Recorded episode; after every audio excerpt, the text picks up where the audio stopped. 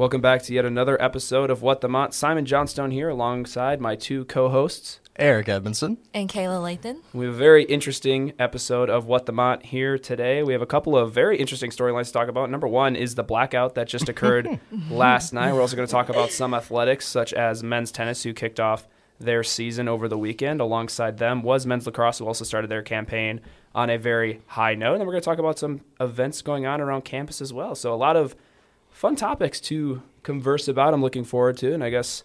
Eric, what's the first thing you want to chat about here? Let's talk about the one that happened last night, the blackout. That I, I thought it was because I lived in Purcell, and Purcell is just, it's just, it's a little quirky sometimes.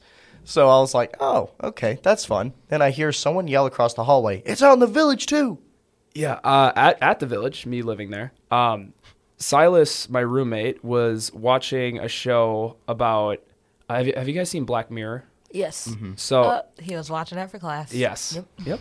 And the whole concept of Black Mirror is basically how technology, if it advances too far, what it can do to human interaction and just basically relationships with individuals. And this one episode, he was watching this guy or this girl's boyfriend was always on his phone. He ended up dying in a car accident. And so she ended up creating an AI version of him that became basically a robot replica of him. So super mind boggling, creepy stuff. But what was interesting to me was, and what was really funny about the whole blackout thing is the second this girl got the email from the quote unquote boyfriend, aka the AI, it said, I'm here. And then his lights shut out. and I was sitting in my room playing a video game and I hear him scream and just go, Oh nah. And then So that was just the most beautiful comedic timing I've ever experienced. That is, that's awesome. Um, I don't have anything of that caliber, but I was just getting off of work and I finally put all my stuff down and I'm getting ready to shower. I have the shower head on and everything, and the it's just pitch black. Everything goes off, and I'm like, okay, is this like a horror movie thing, where this because the shower's still going, and it's just pitch black. I can't see anything in my bathroom, Yeah. the no light period, and then I hear people hooping and hollering down the hallway, I love the hooping and the hooping hollering. and hollering. Yeah. Always always the hooping and always the hollering. Everybody in Mayflower freaked out. You know, I was just laying down and I had my LED lights on and I was okay until it just went pitch black and I was like, oh, well, I'm about to die. All right. Um, and I was trying to evaluate who I need to call to say bye first, too.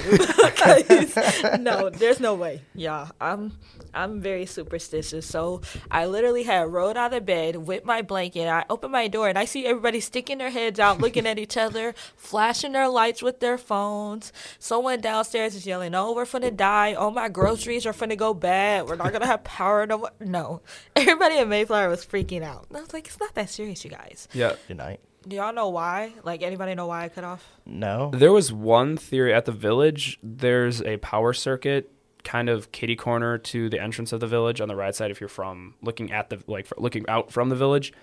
And Silas said that he saw someone working out there, so Oh, maybe no. there was some just like a little mishap that ended up doing a grid outage, but Grid outage from the village. From the So it's your Yeah, fault. Y'all fault. listen, Exactly. listen, I I saw some colorful wires. I wanted to mess around with them. Next thing you know, I can't see, so sue me. We want to talk about a uh, create a critter? Yeah, so another thing going on at Piedmont, especially with Cab, who threw on such fun events all throughout the year, is the most coveted Cab event of the year. There's usually a line out the door, and it's happening this 15th of February. That's Create a Critter.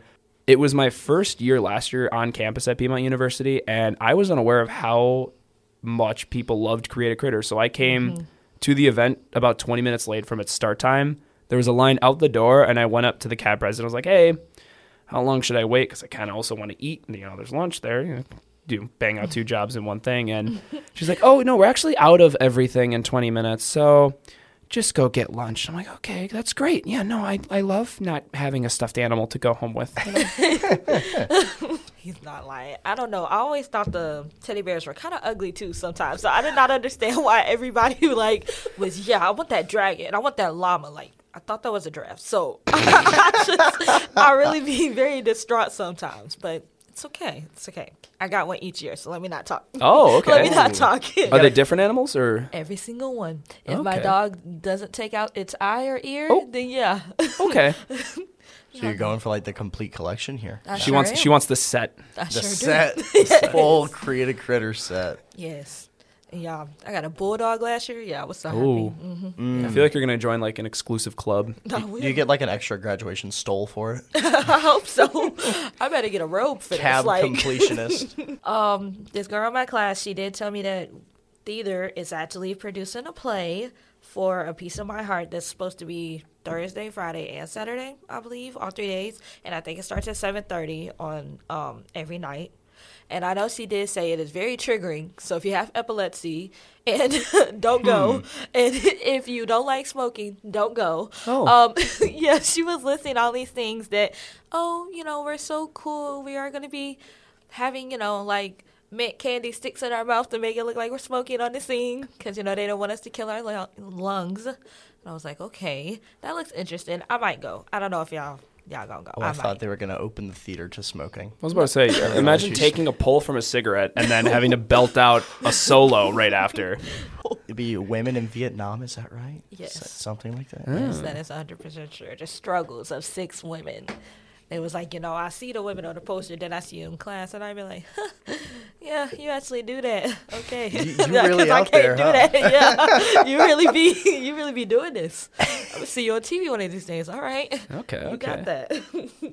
Sports time. 'Cause I can't help Sports. We love sports. Okay, so uh, two teams kicked off their seasons, as mentioned in the little preview. It was men's tennis as well as men's lacrosse.